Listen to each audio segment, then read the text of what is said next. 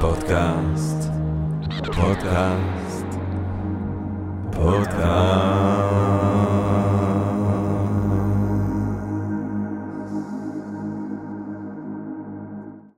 טוב, גבירותיי ורבותיי, ברוכות וברוכים הבאים לפודקאסט של Think and Ring Different, פודקאסט למי שאוהב לחשוב ולשתות. אני ג'רמי פוגל, ואנחנו רוצים להתחיל עם רגע של הודיה.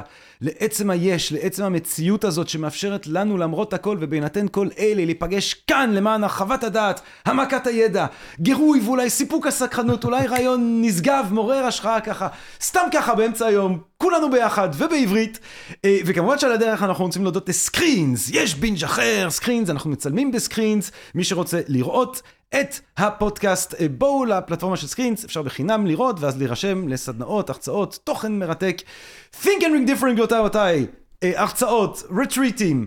בואו לאתר שלנו, בואו לעמוד שלנו בפייסבוק, לעמוד של הפודקאסט בפייסבוק, נשמח לשמוע מכם, בואו גם לפגוש אותנו בהרצאות האלה.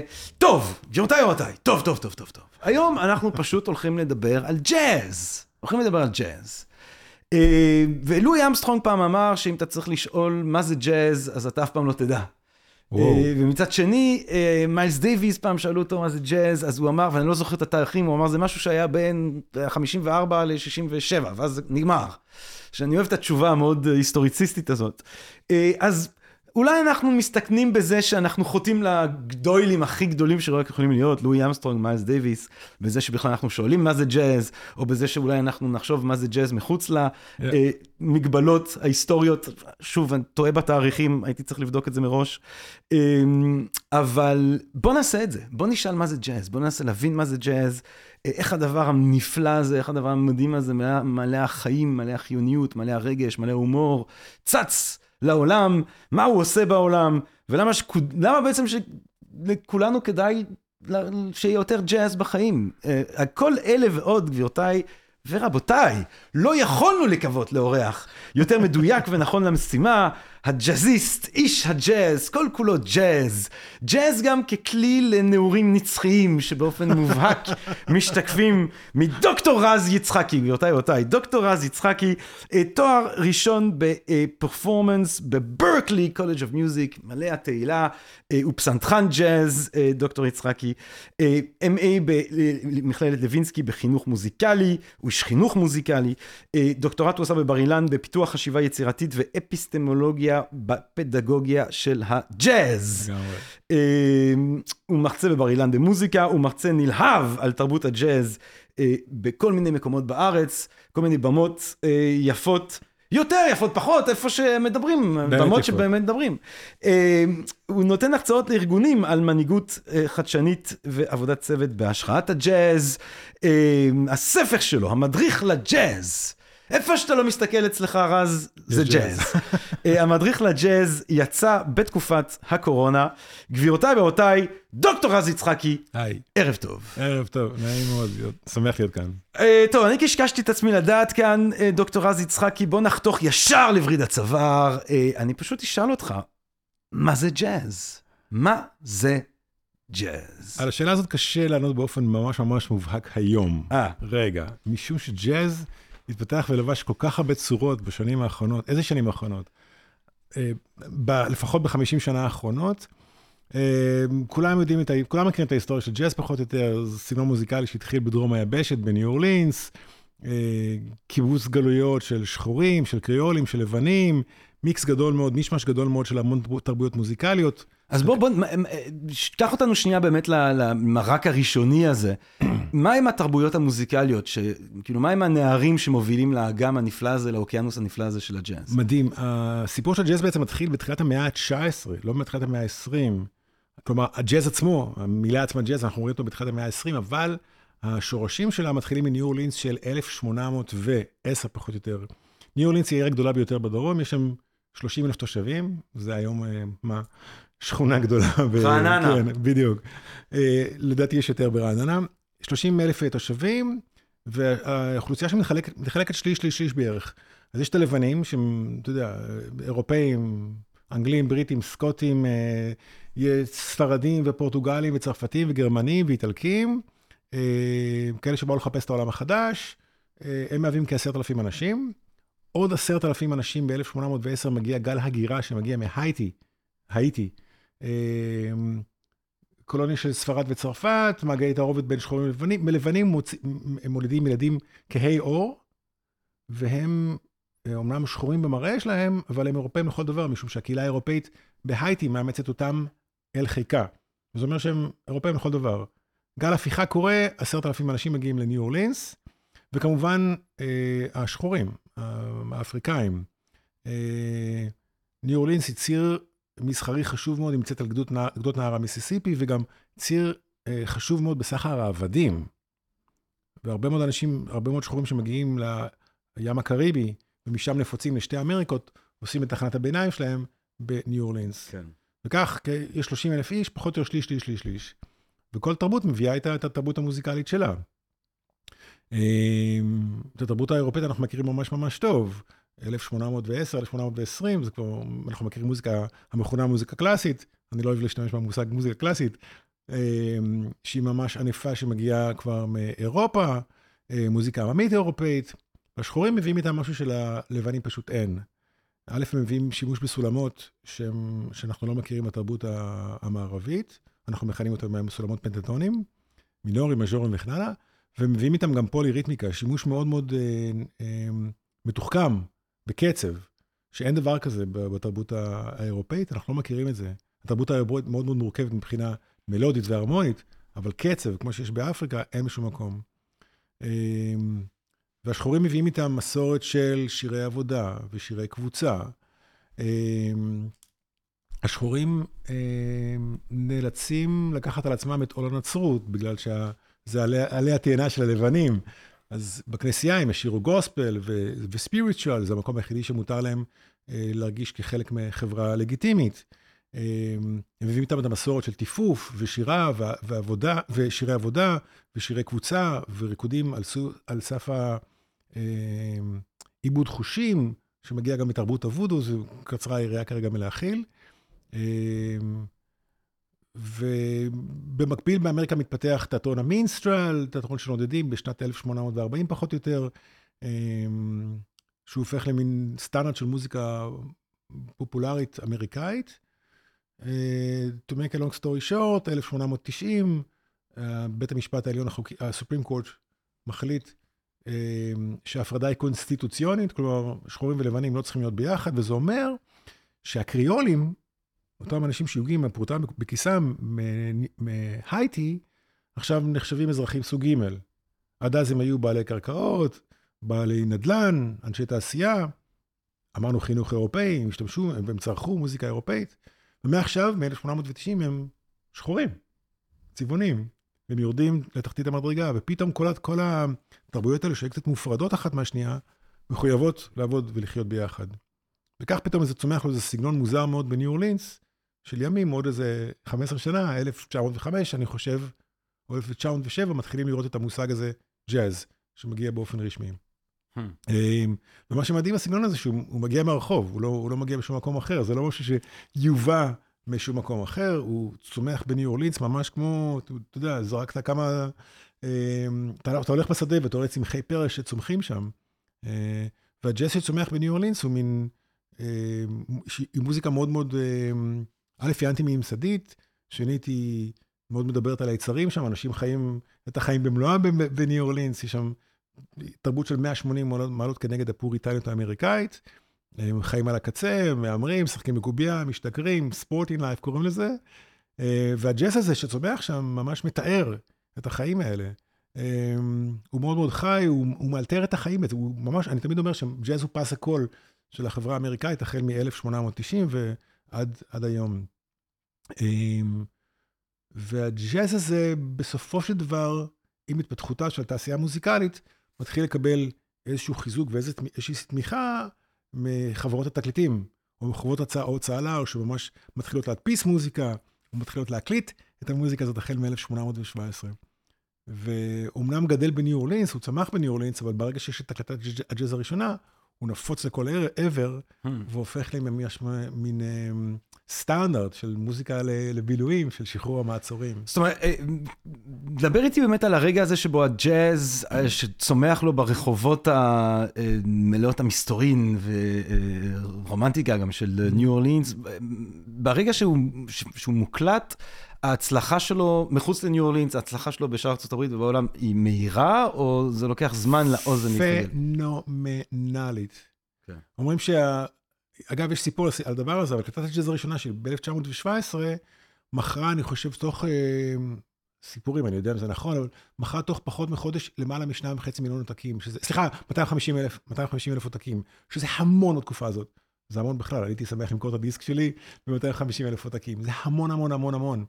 ופתאום מתחילים לצרוך את המוזיקה הזאת בכל מקום שיש בו גרמופון. את הגרמופון המציאו ב-1901. אז אתה יודע, זה, זה הדבר הבא, וזה אומר שאפשר לצרוך את המוזיקה של ניו אורלינס, לא רק בניו אורלינס. Hmm. הסיפור שרציתי להגיד לך מקודם, שרמזתי לך עליו, שיש איזה כתם שחור או כתם לבן, צריך להגיד בעצם, על הקלטת הג'אז הראשונה. משום שחברת Victor Talking Machine, החברה שהמציאה את הגרמופון פחות או יותר, והיא גם ייצרה גרמופונים וגם עסקה בהקלטה של, של תקליטים, הציעה, הציע ל... אני חושב פרדי קפארד קראו לו, חצוצרן שחור מניו אורלינס, אה, להיות החצוצרן הראשון, חצוצרן הג'אז הראשון, או המוזיקאי השחור בעצם הראשון, שמוקלט על גבי ההמצאה המופלאה הזאת.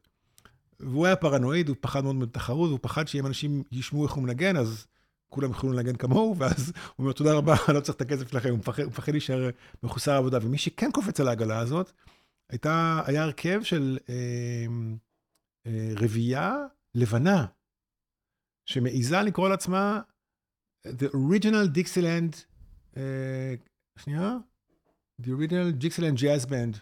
כלומר, תזמורת הג'אז האורגינלית של מדינות הדרום. עכשיו, לבנים. וניק לה רוקה, שהיה נגן אה, חצוצרן, נגן כלי נשיפה בהרכב הזה, כותב מה שנקרא שחור על גבי עיתון, שהג'אז הוא המצאה של לבנים. ולשחורים אין יד בדבר.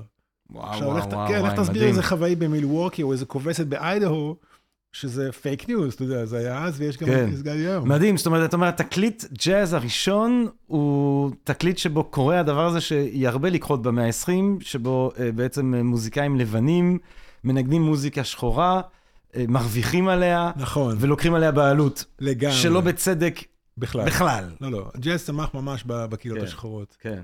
אגב, זו לא פעם ראשונה ש- שמוזיקאים לבנים משתמשים ב- ב- ב- במוזיקה שחורה, אתה יודע. תיקח את הד- את הד- את אלוויס פרסלי, אולי שזה הדבר הכי הכי טוב. אבל זה, זה כמה שנים אחר כך. נכון, כן, נכון, זהו, נכון. אלוויס פרסלי, או לגמרי. באופן כללי, היה לנו פרק מרתק על היסטוריה אפרו-אמריקאית עם דוקטור יעל שטנדל, למי שמעניין. אמ, זו תרבות, התרבות האפרו-אמריקאית תרמה למאה ה-20 כמעט את כל סוגי המוזיקה, אם זה הג'אז והבלוז נכון. וה-R&B והסול והגוספל, ואחר כך ההיפ-הופ והפאנק, זאת אומרת, הכל בא מ... אתה יודע שכל הסגנונות שהזכרת עכשיו, כולם מבוססים בתרבות השחורה. כן, כולם. כן. אמרת, זה מה שאני אומר. זאת אומרת, זה מטורף, זה כן, שחור. כן, זה לגמרי מדהים, שחור, זה הדבר מדהים. הזה. זה התחומה המוזיקלית של התרבות האפרו-אמריקאית, השחורה הברית, היא מטורף. אז, אה, אז יש לנו בעצם ג'אז שמתחיל שם בתחילת המאה ה-20, מתחיל להיות מוקלט, ההצלחה שלו פנומנלית. נכון. אמ, וזה הופך להיות איזשהו סטנדרט של איך מוזיקה למסיבות או מוזיקה לרקודים צריכה להישמע. והתעשייה קולטת את הפוטנציאל האדיר של זה. כלומר, יש תעשייה מוזיקלית ב... אה, אני חושב שזה הרחוב 28, החל מ-1895, בסמטה שנקראת טין פן אלי, סמטת מח- מחמדות הפח. אתה יודע למה זה נקרא ככה?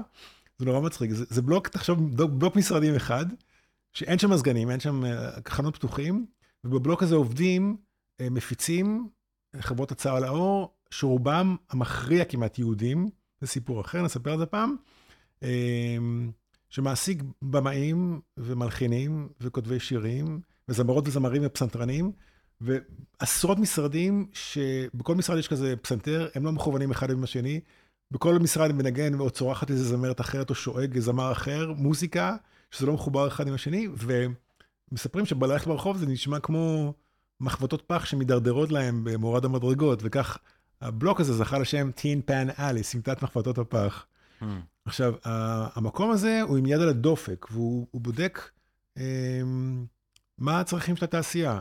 אז בהתחלה המוזיקה הזאת משודר, אה, המוזיקה הזאת אה, מותאמת עבור כל מיני, אה, המיוזיק ביזנס האמריקאי, או השואו ביזנס האמריקאי, מחזות זמר, ברודווי וכן הלאה.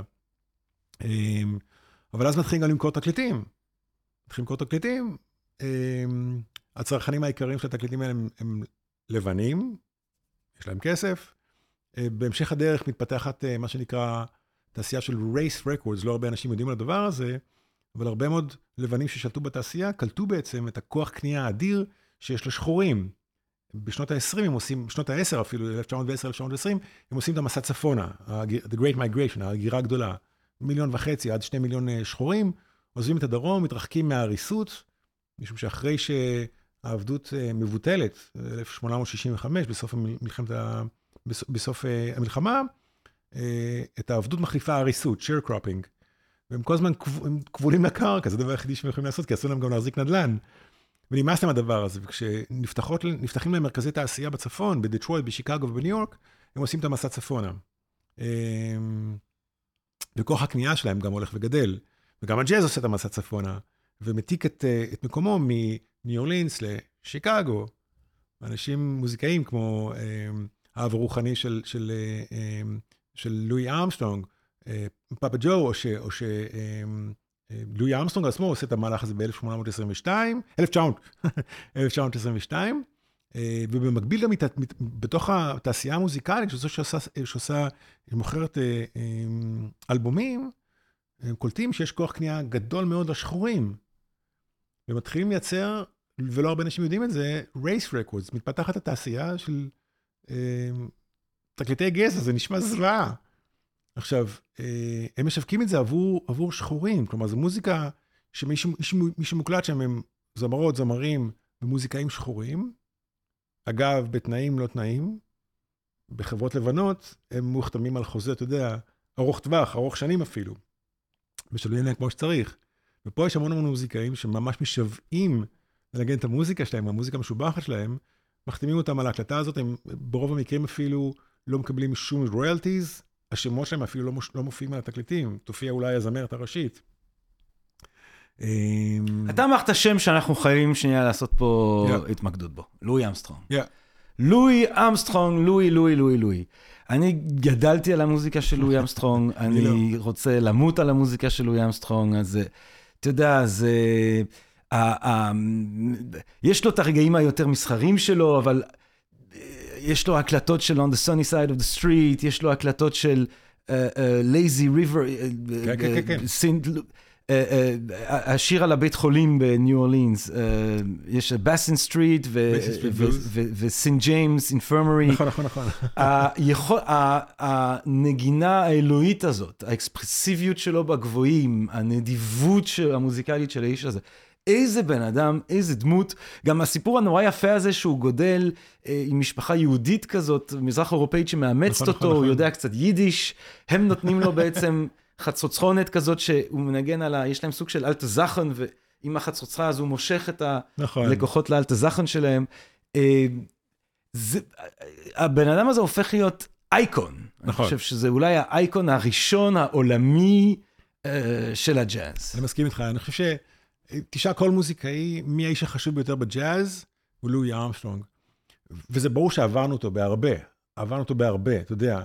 ניטשה הגיע הרבה מאוד שנים אחרי סוקרטס, אבל את הצעד, אני חושב, אני לא מומחה, אני, לא. אני אוהב פילוסופיה, אבל אני חושב שתסכים איתי שאת הצעד הגדול ביותר עשה אולי אריסטו או סוקרטס, נכון? הם, הם, סוקרטס, אפלטון. נכון, כן.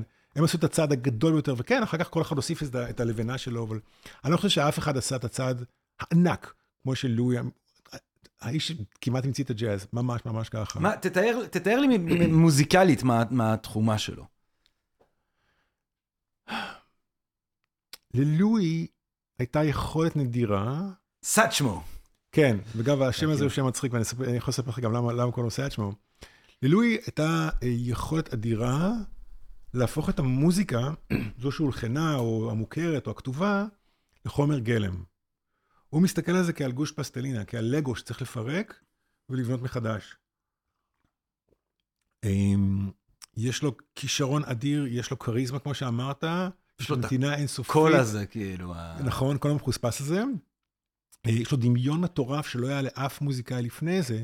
הוא ממש מציב רף חדש עם מה אפשר לעשות עם המוזיקה הזאת. צריך הרבה מאוד אה, אומץ לעשות את הדבר הזה.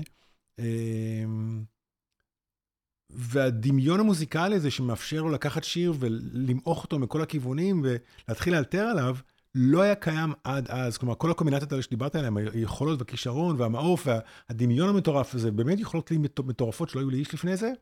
אה, כולן מגולמות אצל, ה, אצל אותו כוכב, סטאר קוולטי, כמו שאין לאף אחד. אני תמיד מראה את זה לקהל שלי, ואני אומר להם, אני מראה להם את לואי ארמסטרונג מופיע, ואני אומר להם, לא צריך להבין בג'אז כדי להבין כמה הוא גדול, החיוך המטופש שהיה לכם על הפנים, וגם לי, שראיתם אותו, פשוט מפיל, הדבר הזה כן. מגנט אנושי. אמ, מתחיל את היום עם אנטי, אה, עם אה, לקסטיבים אה, שוויצריים וג'וינט. כן, הוא המכור לזה. Leave it all behind you. נכון. Leave it all behind you, זה מה שהוא אומר. אני חושב שקריסטל שלי, לא זוכר בדיוק מה הוא מכר.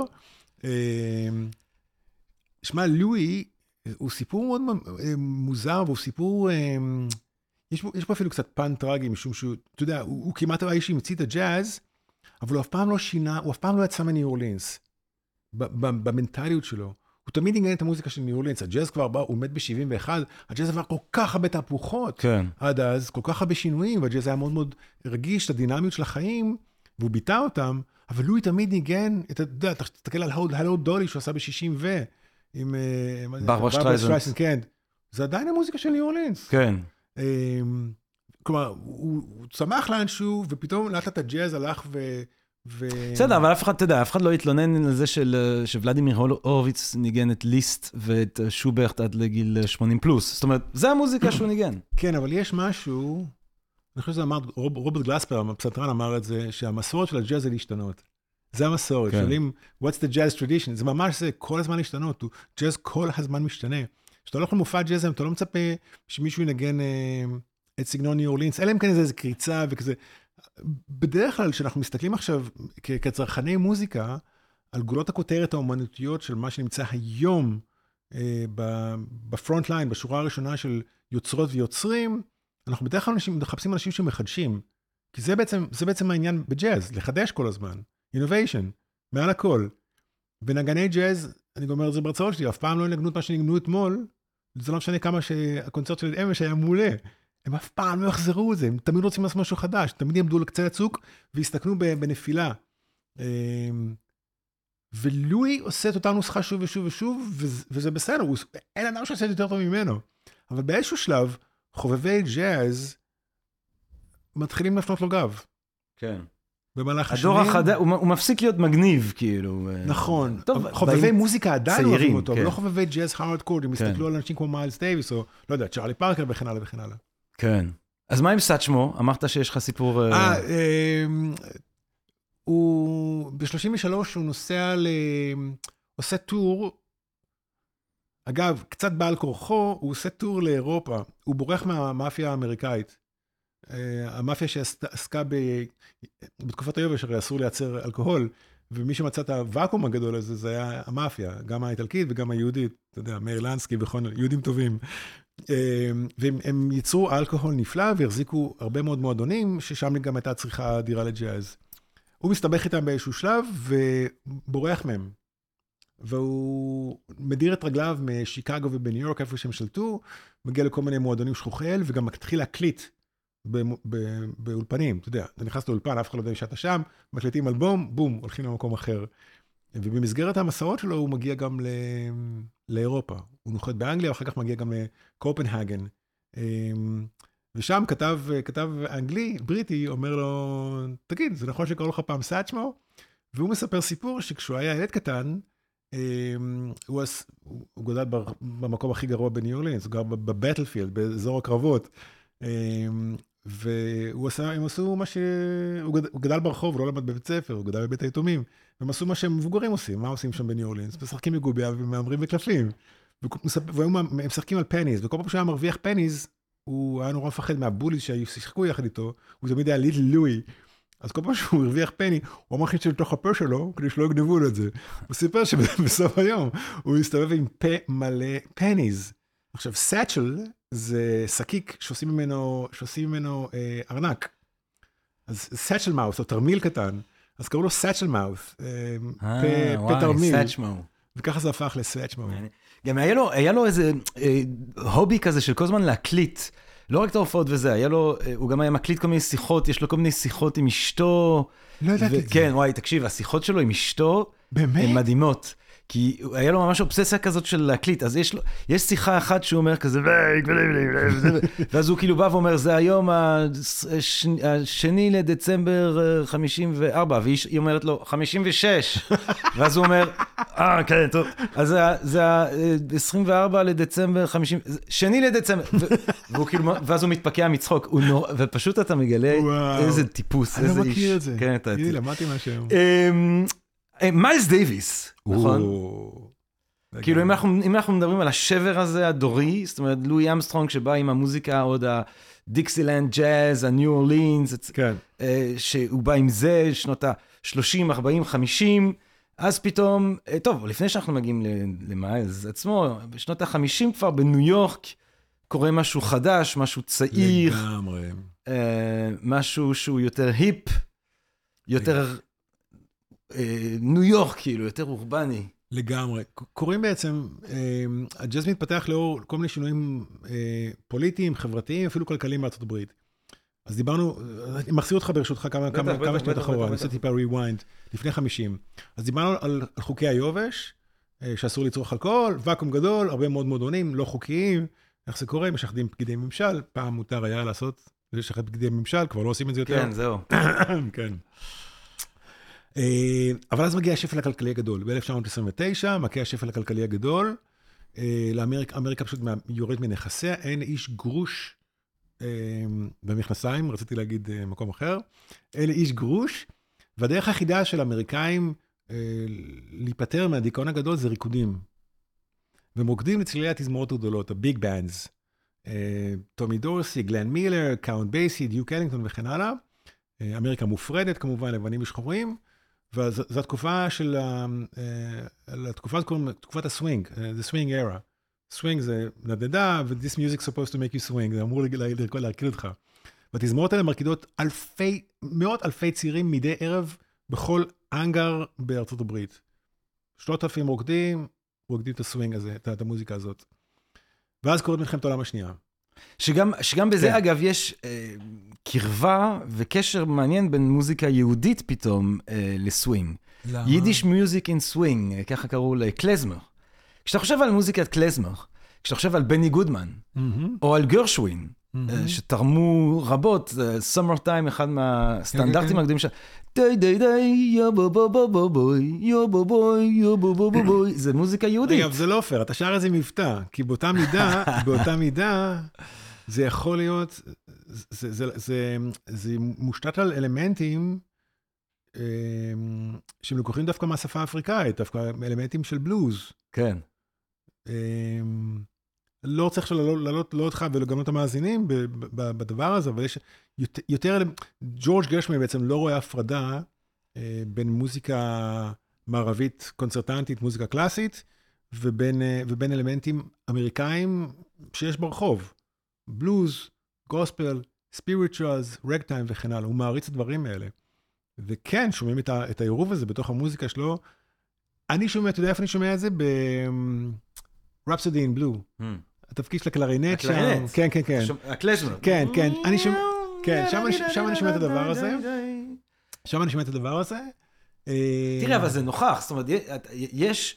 אה, אה, אה, כותבים, או חלק, חלק מהקלאסיקות של הג'אז נכתבים על ידי יהודים, שגודלים ממש בתרבות יידיש, הם מדברים יידיש מההורים שלהם, הם שומעים את, ה, את המוזיקה הקלזמרית המזרח אירופית. הדבר הזה הוא, הוא עוד, עוד העשרה של, של הג'אז. רגע, אני רוצה להציע משהו ברשותך. כן. אני רוצה שנייה, רגע, אנחנו, אני, אני זוכר, אנחנו עמדנו בפיצול. כן, אני, עוד, נחזור לפיצול. לא, לא, אני, אני, אני, אני, אני בא לחזור לזה, אני, אני, אני אזכור איפה, איפה התפצלנו.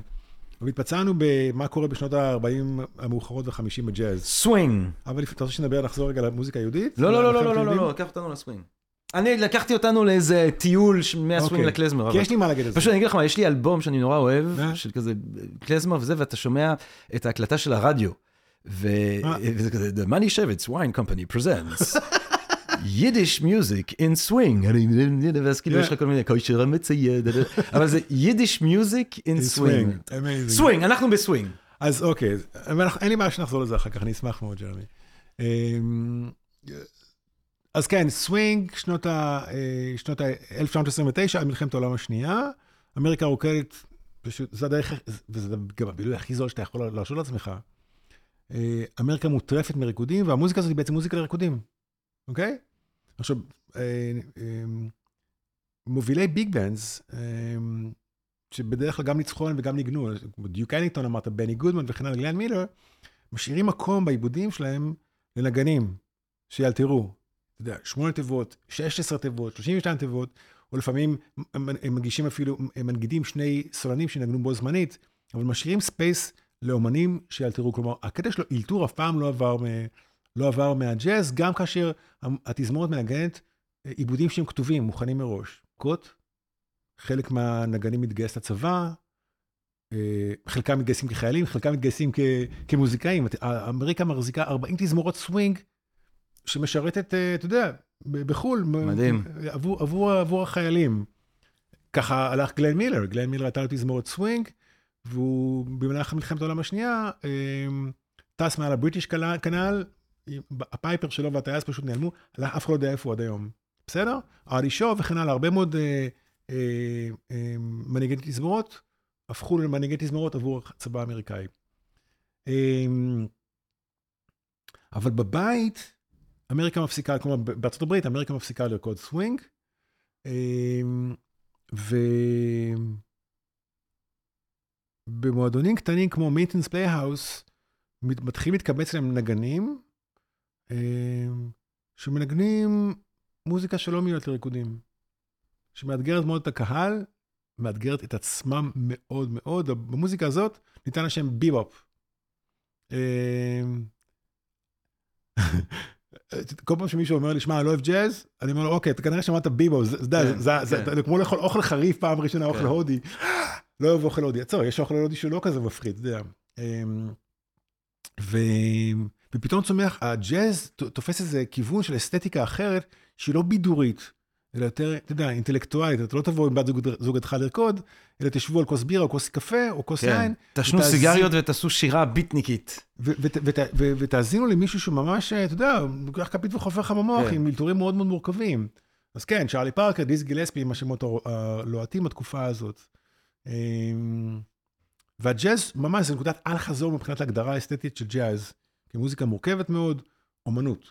לא סתם מוזיקה בידורית, אלא אומנות גבוהה מאוד. אבל איפשהו בשנות ה-50 גם מתחילה לצמוח אנטיתזה לביבופ התזזיתי הזה, והזכרת את השם מיילס דייוויס, וזה בדיוק הנקודת אה, חיבור שלנו, החולה שאנחנו צריכים, משום שמיילס מנגן עם צ'ארלי פארקר. צ'ארלי פארקר מנגן מוזיקה ממש ממש מורכבת, מאוד מהירה, ומיילס הילד, הוא, הוא לא, לא עומד בקצב שלהם. הוא פשוט לא עומד בקצב שלהם. הם מנגנים ממש מהר, הוא נורא מסובך, והוא להפך, הוא לירי, הוא שקט, הוא, יש נגינה אפילו קצת מופנמת. ואתה יודע, במקום לקפל את הזנב, את הזנב וללכת הביתה, הוא אומר, רגע, אני עומד שם על הבמה, ואני תמיד אומר שמאייס מנגן כאילו יש לו כפתור פתוח בחולצה, ואומר לאנשים, בוא, כאן, כאן הלב שלי נמצא, בוא, אתה יכול לגעת בי. כן, המלנכוליה הזאת של כן, כן הטון. כן, כן, כן. יש, יש לו את השיר It Never Entered My Mind, שמתחיל עם פסנתר רך, mm-hmm. והכניסה שלו. מדהים. היא כל כך עצובה. נכון. ה-Sketches of Spain, כל כך עצוב, כל כך נוגע, כאילו, איזה טון, איזה משוגע גם האיש הזה. עם זאת, יש משהו, אני חושב שלמיילס יש שתי, שתי פנים. פן אחד הרגיש, המאוד עדין הזה, המאוד אינטימי, תקשיב, זה דבר כל כך אינטימי, ממש חשיפת רגשות, כל הנימים שלו. מצד שני, כשאתה מקשיב למשל ל-Sketches of Spain, יש שם עמוד, עמידה מאוד מאוד גברית, מאוד מאוד נוכח, הוא מאוד בטוח בדבר הזה. הוא לא... אין לו בעיה עם זה שהוא שברירי, אין לו בעיה עם זה שהוא, שיש לו מקומות שהם, שהוא חלש בהם, שהוא רגיש מאוד, שהוא עדין לפעמים מאוד, אבל הוא עושה את זה עם גב זקוף מאוד. משהו מאוד מאוד גברי, זה שני, שתי פנים שיש למיילס. אמ, ו, ואפילו אצל צ'ארלי פארק, אתה יודע, אין לו בעיה לעמוד על, על הבמה ולנגן עם שני, כל המטורפים שמנגנים יחד איתו, על הבמה מנגנים במהירות מטורפת, והוא אומר, לא, לא, אני לוקח את הזמן שלי, ואני מנגן את זה הרבה יותר לאט, הרבה יותר שקט, הרבה יותר רגוע. ולימים, הוא וגיל אבנס ולי אה, קוניץ וג'רי מרליגן יפתחו את האנטיתזה של הביבופ התזזיתי הזה בצורה של הקול ג'אז, הג'אז הרגוע, השקט, הנעים, המלודי, ההרמוני, המהורהר מאוד, כמעט אימפרסיוניסטי. אה, תקשיב, צריך הרבה מאוד אומץ בשנות ה-50 לנגן אחרת מ- מצ'ארלי פארקר. כולם רוצים להיות צ'ארלי פארקר, תרתי משמע. כולם מעשנים, אתה יודע, סמים קשים כי הם רוצים להיות צ'ארלי פארקר. לא, מיילס הולך בכיוון הזה ויוצר אנטיתזה מוחלטת לגמרי. כן. ואז גם מדבר ככה. נכון, היה איזה עניין שעשו לו ניתוח במיתרי הקול, אמרו לו, אל תצעק כן, שבוע, כן, מיילס כן. דייוויס חטף ג'ננה כמו כן, שהוא כן. היה חוטף, וכל שאר החיים שלו הוא דיבר בעצם ככה. זה. לגמרי. זה חלק מהקול הזה שלו. כן, טמבל, אתה לא יכול לסתום את הפה שלך, כן. אמרו לך לא לדבר. כן, הוא ישר מדהים. נכנס למריבה שם מישהו בבית חולים. ואתה יודע, מנג... הנגינה עם הגב לקהל, הסנוביזם הזה שלו, כן. הקולנס הזה שלו. כן. שמע, יש איזו אמירה בנגינה של מיילס, אמ, שהיא לא מתפשרת, היא לא מנסה להתחנף לאף אחד, הוא לא מנסה להיות נחמד. הדבר האחרון שאתה יכול להגיד על מיילס שהוא נחמד. כן. זה לא, זה לא הבחור הנחמד שאתה מכיר. היו מלא נגנים שם, היו כאלה, לא הוא. אמ, אבל הוא סימל ו- ועמד אה, זקוף מאוד על ה-image הזה של השחור החדש, המודרני, החדשני, אמ, זה שלא מפחד לעשות דברים נגד הזרם או נגד הרוח, אמ, עמידה מאוד איתנה על דעתו, למרות שכולם כל פעם, אתה יודע, דיברנו על ה-cool jazz ואחר כך ה-hard bop, וכל פעם עד שמישהו מבין, תגיד, לאן אתה הולך לכל הרוחות מיילס? אתה יודע, הוא מטפס על איזה פיסטין לבד, נגד כל האבנים שמידרדרות עליו, מגיע לשם, תוקע את הדגל, לוקח לאנשים זמן להגיע לפיסטין הזה, וכשהם מגיעים לשם, הוא אומר להם, אוקיי, ביי, הלכתי. והוא כל הזמן משנה את כן. דע- דעתו, והוא עושה את זה, והוא מין סמל של לאן שחורים יכולים להגיע. כן. והוא מתלבש מאוד מאוד בהידור, אתה יודע, יש לו שלוש מכונות פרארי, מכונות מרוץ, ונשים נופלות לרגליו, לבנות, שחורות, אה, שעוני יוקרה, אתה יודע, הוא חי את החיים ממש עד הקצה, והוא סוג של image, כן, אמרת, לא יודע אם אמרת גא- גא- גאווה או סנובל, לא זוכר בדיוק באיזה מילה השתמשת, אבל הוא מאוד שם, הוא מאוד נוכח עם ה... יש את הסיפור הזה על, על ה-LP שבו שמו תמונה של אישה אה, לבנה, ו... כן. או, או, או של איזה ספינה וזה, והוא נכון. עולה והוא אומר כזה, What's that bitch doing on my album? What's that bitch doing on my album? האמת, אני, שמע, אני שמעתי מחברים ב, אה, ככה מעולם הג'אז בניו יורק, אה, כמה, טוב, זה, זה מיילס כזה, יותר כזה, Yeah. 70's, 80's, כשהוא כבר כזה ממש בטרפת. אה, א', יש סיפורים שהוא מתקשר לנגנים, אה, ומתקשר, וזה, סיפור, לא, זה סיפור, אה, והוא אומר לו, אה, my house tomorrow, half past one, ומנתק. וכאילו הנגן מבין שזה מיילס דייוויס, נכון. ולא יודע איפה הבית שלו, ולא יודע מה, אבל הוא יודע שהוא צריך לנסות להגיע לשם. אה, ואז, ואז אני שמעתי כבר סיפור אולי טיפה יותר מטחיד מהתקופה היותר מסוממת שלו. הוא מתקשר לגיטריסט שמגיע אליו הביתה, הדלת פתוחה, מיילס דייוויס יורד במדרגות בעירום מלא עם נעלי עקב, ואיזשהו משהו קצת זרוק עליו, מסתכל עליו ואומר לו, How do I look? כן, מיילס דייוויס. אה, אותו, אותו גיטריסט מספר לי שהוא מסתובב ברחובות אה, ניו יורק. אתה שמעת את זה? אה, אני שמעתי, אני, כן. ממנו ישירות? כן, כן, כן. אה, הולך איתו ברחובות ניו יורק, אה, ואז בחור צעיר בן 17 לבן בא למיילס דייוויס וזה, הוא אומר לו, וואי, תקשיב, אני כל החיים שלי מקשיב לך זה, ועכשיו, איך, איך אני יכול, הטון הזה שלך, איך אני, איך, איך, איך יש לך את הטון הזה? הצליל? הצליל. יש לך חצוצרה. כן, איך אתה מייצר, איך אני... ואז הוא מסתכל ואומר לו, by sucking young white man's buck, uh, by sucking young white boys cocks. מיילס דייוויס, מיילס דייוויס, אולי זה, זה, דרור, זה בסדר ש... טוב, זה מיילס דייוויס אמר, זה מה שהוא אמר.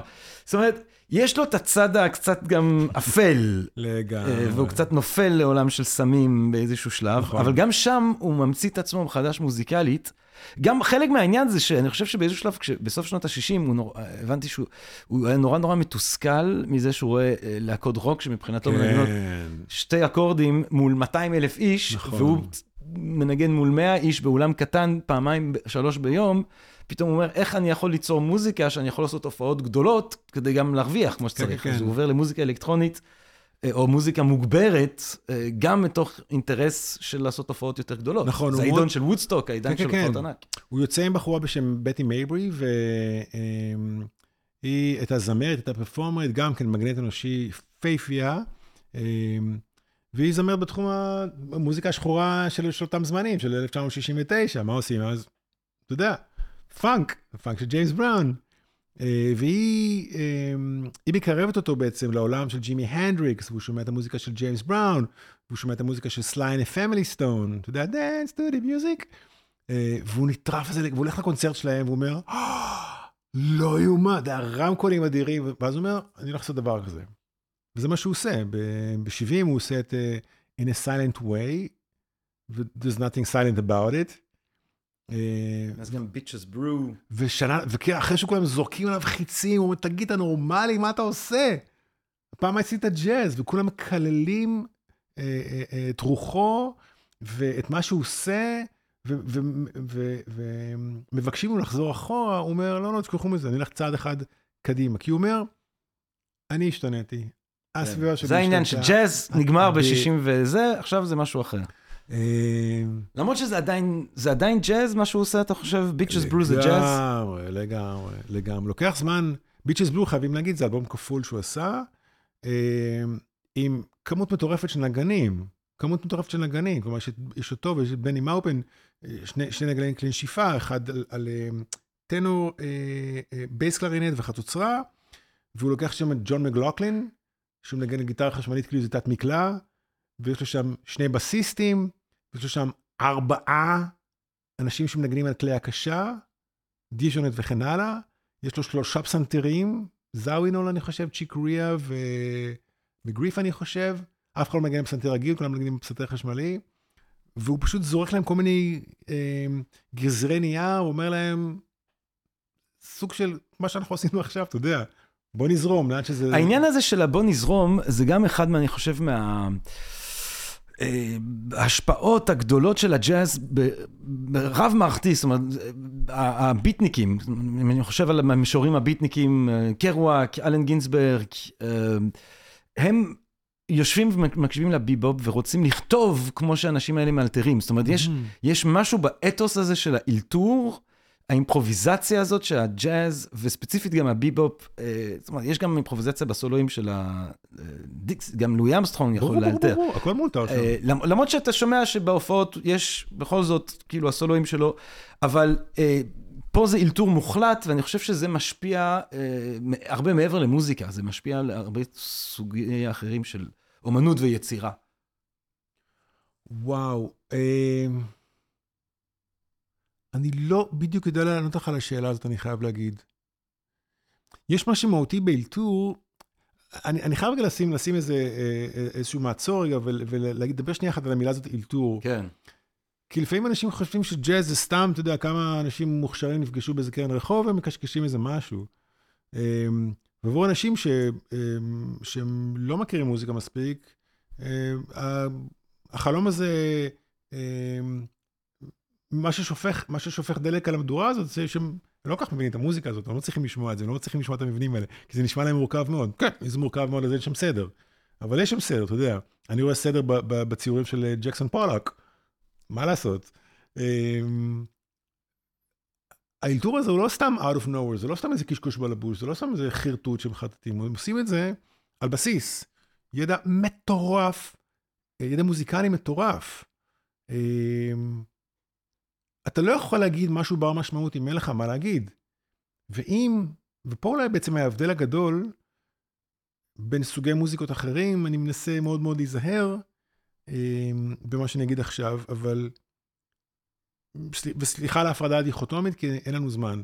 כשאני מנגן מוצרט על הפסנתר שלי, אני פותח ספר טובים, וקורא הנחיות שכתב גאון מוזיקלי שחי לפני, לא יודע, 250 שנה. וכתוב שם תו, בתו מה אני אמור לעשות.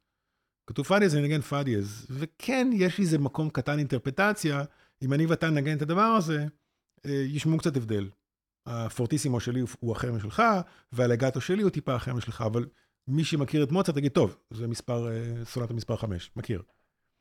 אמ, ובעצם הידע המוזיקלי מבחינה אפיסטמולוגית, הופה, הגעתי לשם, נמצא בדף התווים. ואתה בעצם עושה רפרודוקציה למשהו, רפרודוקציה למשהו שהוא כבר קיים, אוקיי? זה כמו לצייר מחדש את המונליזה. כן. אוקיי? וכל מי שיראה רפרודוקציה של המונליזה, כן, טוב, זה רפרודוקציה של המונליזה. אבל כשאתה עושה בג'אז בעצם, וברגע שאין לך דברים כתובים על הדף והכל נמצא בראש, המבנה נמצא לך בראש, האקורדים, המהלכים ההרמוניים, הפירוקים שלה, השבילים, השבילי קיצורים שאתה יכול בין מקום לבין מקום. אמ, שבמקום שבו אתה ממציא בעצם את המוזיקה on the spot, הידע לא נמצא בדף התווים. הידע נמצא אצלך בראש.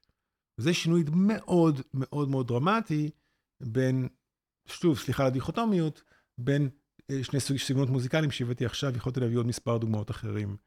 אמ, וכדי שאומני ג'אז יוכלו לאלתר אחד עם השני, הם צריכים לשלוט בכללי התחביר והדקדוק והשפה, ושידעו את אה, התרבות של השיחה, של איך הדבר הזה עובד בכלל, ושיכירו טיפה, שיכירו מבנים הרמוניים ומהלכים הרמוניים, אה, יכירו את התפקידים קצת אחד של השני, כי אתה, אתה לא יכול לתפקד בתור מתופף אם אתה לא יודע מה התפקיד שלי בתור, בתור פסנתרן. וזה מאוד מאוד דומה, זה הדבר הכי אנושי שיש בעיניי. זה בדיוק מה שאנחנו עושים עכשיו, דרך אגב, אנחנו עושים עכשיו ג'אז, אחד לאחד. כי באת ואמרת לי, רז, היי, ג'רמי, בוא נדבר על ג'אז, זוכר? כן. מגניב. ואנחנו כרגע מדברים על ג'אז בזכות ידע אדיר שיש לנו, לא פתחנו, יש לנו פה מלא ספרים, אבל לא פתחנו ספר כדי לדבר על הדבר כן. הזה. זה קצת שונה, נגיד, אם היינו עכשיו שחקנים על הבמה והיינו קוראים הוראות של במאי, אתה יודע. אה, זה גם העניין, אם אתה מסתכל על ה-real book, כאילו על הספרים האלה שבו יש לך את הסטנדרטים, אז אתה רואה שהתווים של השירים, summer time, התווים, הם פשוטים, אבל מה שלהקה תעשה עם התווים, האינטרפ... המקום לאינטרפרטציה, אם אמרת שהמקום לאינטרפרטציה יחסית מצומצם במוזיקה קלאסית, מה שנקרא, אה, המקום לאינטרפרטציה פה הוא, הוא ענק, נכון, הוא גורף. נכון. ב... נורא קל לדבר על מוזיקה קלאסית, כי כמעט כולם מכירים מוזיקה קלאסית. כשאתה מסתכל נגיד על רביעיית מיתרים, של מוצרט, אתה יודע, אתה יודע בדיוק מה נגן הצ'לו אמור לנגן בתיבה מספר 13, אתה יודע בדיוק מה נגן הוויולה אמור לעשות בתיבה 50, ומה נגן הכינור הראשון אמור לעשות בתיבה מספר 3. זה שם, זה כתוב, זה מאוד מסודר. אמ, והמקרה של ה-real book, הספר האמיתי, אולי שווה רגע לדבר עליו, הספר האמיתי, הוא צמח כאנטיתזה אה, לספר, לפייק בוק, אתה מכיר את הסיפור הזה? לא, סיפור מדהים. בשנות ה-40 היה, אתה עולה דרישה למוזיקאי, מוזיקאים שנגנו בכל מיני מסיבות קוקטייל. וחברה שנקראה Tune Dex, כמו index cards, יצרה כרטיסים, index cards של 4x6, שמצד אחד יש מנגינה שכתובה בצורה נורא נורא פשוטה, סוג של, אה, כמו שאתה מוריד לסמארטפון שלך מפה, זה סתם, זה מפה, זה, אתה יודע, פה הבאר ופה החנייה, והברוש נמצא במרחק של 250 מטר. מפה של שיר, שכתובות שם המילים, יש שם royalties, אה, תווים ואקורדים כלליים מאוד, אתה יודע. בוא נעשה טיול לגלבוע. כל פעם שתלך לגלבוע יראה לגמרי אחרת. כן. עכשיו, המוזיקאים האלה שנגנו במסיבות קוקטייל, השתמשו, קנו, יכולת לקנות את הדבר הזה, אה, ולנגן פחות או יותר, ואז מישהו אומר לך, תשמע, הייתי אתמול במחזמר, Can you fake um, uh, if I were a bell? שמעתי את השיר הזה אתמול. Sure, I can fake it. כלומר, כשאומרים to fake it זה לא בדיוק לזייף את זה, אתה יכול לנגן על הרגע. to wing it, כאילו. כן, בדיוק, to wing it, או swing it, או whatever, או to jazz it. ואז החברה הזאת מוציאה את ה-cards האלה. מישהו, לאף אחד אין מושג מי עשה את זה, לוקח את כל ה-tundex cards שהיו לו, היו עשרות ומאות כאלה, ופשוט מצלם אותם. עושה עם זה קומפילציה לספר, ומתחיל למכור את הספר הזה כספר בוטלה כזה, זה לא חוקי בכלל. זה אפילו לא לפי ה-ABC, שנקרא The Fake Book. כאילו, וכל מוזיקה, זה... מתישהו בשנות ה-70 בברקלי קולג' of Music בבוסטון, מוזיקאי ג'אז, שלמדו שם כסטודנטים. ניימלי, אתה יושב, פט מת'יני, mm. וסטיב סוולו, בסיסט, mm. מתחילים לכתוב, אה, לכתוב אה, בצורה הזאת, אה, קטעים עבור החברים שלהם, כדי שיוכלו לג'מג'ם אחד עם השני, שיוכלו לנגן בג'אם סשנים, אבל לא שירים של מסיבות קוקטייל, אלא קטעי ג'אז. דברים יותר מודרניים אתה תמצא שם, של ג'ו, ג'ו זאבנול ושל צ'יק ריאה וכן הלאה וכן הלאה. והם כרכו את הספר הזה, זה, זה הכל כתוב בכתב יד. וכאנטיתזה, או כ... כ, כ אפילו לפ... כמחווה באיזשהו אופן. אז הם לא קוראים לעצמם פייק, הם קוראים לזה The Real Book. כן. עכשיו, ה-Real Book הזה עובר כמו אש בשדה קוצים בין מוזיקאי ג'אז. אין מוזיקאי ג'אז אחד שאין לו רילבוק, אני חותם על זה. עכשיו, הוא ספר שהוא לא חוקי, אסור לך לקנות אותו בארצות הברית, אה, אבל הוא הפך למין אה, אורים ותומים של כל מוזיקאי, אני מכיר את כמעט כל, כל מוזיקאי, לא, זה לא, לא אני כזה, אני לא גאון, כל מוזיקאי מכיר 80% מהרילבוק בעל פה, וזה הופך לסטנדרט של מה שמוזיקאי ג'אז יודעים לנגן. ומפה להם גם סטנדרטס, אתה יודע, זה, זה כן. מלא בסטנדרטים, אותם שירים שכל מוזיקאי, אתה יודע, אתה... אתה מצטרף לאיזה ג'ימג'ום, כן, אתה... כן, אומר לך, כן, בוא, כן. נעשה את uh, all the things you are, יאללה, בסולם, פאמינו, כן. סבבה. כן. אה, וכך צומח לו book. אה, רגע, אבל היה משהו ש... אה, וחשוב להגיד שהתווים שם כתובים בדיוק באותו אופן, לסגנון הכתיבה הזה קוראים lead sheet, דף מוביל. כמו מפה שאתה מוריד לסמארטפון, יש שם מנגינה, כמה סימולי אקורדים, מה אתה עושה עם זה בדיוק, איך- אתה פורס את האקורדים על הפסנתר, איזה קצב תנגן אותם, מה תהיה האינטראקציה. אה, עם הנגנים אתה לא יכול לדעת את הדבר הזה. ועוד משהו שקורה שם בדבר הזה, זה כשאתה קורא למשל, אמרנו, דיברנו מקודם על, אה, סונטה לחליל ותזמורת, בסדר? או, לחליל ולפסנתר, אז כן, זה כתוב עבור חליל, ועבור פסנתר אצל היידן או מי שלא יהיה. או, או, או, או קונצ'רטו לחצוצרה ותזמורת. יש שם חצוצרה, יהיו שם 12 כינורות ראשונים, 12 כינורות, זה ברור מה יש שם. אה, וברילבוק לא כתוב, זה לא כתוב לכלי ספציפי. את זמרת? בוא נעשה את זה. לא נוח לך לעשות, זה כתוב בפה, בפה, את רוצה לעשות במימול? את מרגישה צרודה, את בוא נעשה את רוצה לעשות היום ברה? בוא נעשה את זה ברה, אין שום בעיות. ואתה יודע, אתה יכול להגיע להופעה והמתופף יגיד, אה, אתמול נגענו את הקטע הזה, בוא נגן את הקטע הזה. אתה יודע מה? אני עושה פתיחה, פתיחה עליי. סבבה. יכול להיות שהבסיס תגיד, אתה יודע מה? בוא נעשה את זה בבוסנובה. יאללה, בוא נעשה את זה בבוסנובה. פתאום אתה מקבל כל כך הרבה ורסיות, אמרת סאמר טיים. כמה ורסיות של סאמר טיים יש, אתה יודע, תשמע, זה לא קשור אפילו למה שאתה מכיר באופרה, בפורגי אנד בס, שאתה שומע את אלה פיצג'רלד שר את Summertime, או את מיילס דייוויס עושה Summertime. מטורף לגמרי. אה, ושוב, כל העניין הוא שהחומר שכתוב בדף זה סתם חומר גלם, זה מפה שהורדת על הסמארטפון, לא יותר מזה. כל הידע נמצא אצלך בראש, and you make it on the spot. זו הגאונות הגדולה של ג'אז. ואני חושב שאין דבר שיותר דומה לזה מבחינה מוזיקלית לחיים, לחיי היום-יום, מה, מהסגנון הזה. התת לוגו של, ה, של האתר שלי זה Jazz Way of Life. Mm. ממש, ג'אז לדעתי זה דרך חיים, ואני גם מאמין שאתה יכול לחיות את החיים שלך דרך, דרך ג'אז, דרך ההסתכלות הזאת. טוב, אני רוצה, אני רוצה לשמוע יותר על ג'אז כדרך חיים, אנחנו נחזור לזה, Yeah. כי דווקא מעניין אותי כל הזווית הזה שלך. אבל אה, שני נקודות עוד בג'אז, Yeah. אה, כד- כמוזיקה. אה. אה, אה, קודם כל שם, פסנתרן, תלוניוס מונק. תלוניוס. מונק. הגאונות של, ה, של המרחבים בין התווים, כאילו מה שקורה בין התווים, וואו, אצל תלוניוס מונק. אתה יודע, זה אה, אנשים שאתה שומע כזה שנייה וחצי וברור לך שזה הוא, כאילו. מדהים. אני חושב שאין דבר יותר מקודש בג'אז מאשר אמירה ייחודית. אני מת על ביל אבנס, הדבר האחרון שאני רוצה שמישהו יגיד לי, וואו, אתה כל כך טוב, אתה נשמע כמו ביל אבנס. לא, לא, לא, אני רוצה להישמע כמו רז יצחקי, תעשה טובה. אני לא רוצה להישמע כמו ביל אבנס. ואין מוזיקאי חד משמעית בעולם הג'אז שנשמע כל כך מובהק כמו מונק. אמ, חייבים להגיד שהוא הוא סבל מאיזושהי, הוא אף פעם לא אובחן, הוא סבל מאיזו הפרעה נפשית כלשהי. אמ, הוא באמת, היו מלא שמועות לגבי מה יש לו בדיוק, אמ, אבל אני, אני תמיד אומר שהוא סוג של ילד כלוא בגוף של מבוגר, והוא מנגן פסנתר כאילו הוא משחק.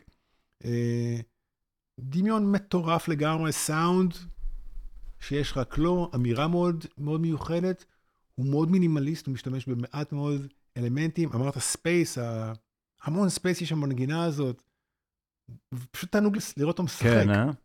אתה יודע מה, אם זרקת אה, ילד בגוף של אה, מבוגר, וסאן רא, הוא... אני מאוד אוהב את סאן רא.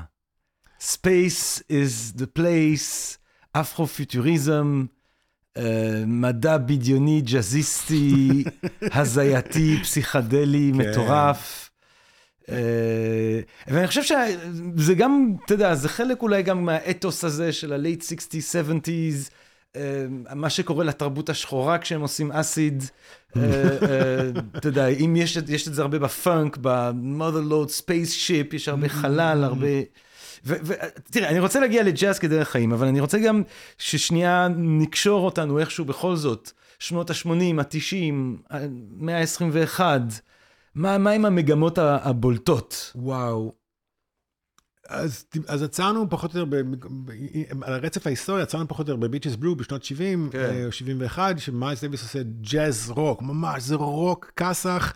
אני רואה שם lava lamps, אתה יודע, bell bottoms, אה, אה, אה, אה, חולצות, אה, איך זה נקרא? tie bleach, אה, אתה יודע מה מתכוון? כן, חולצות כאלה שאתה שם בכביסה כן. עם הצבעים, כן, כן. כן, כן.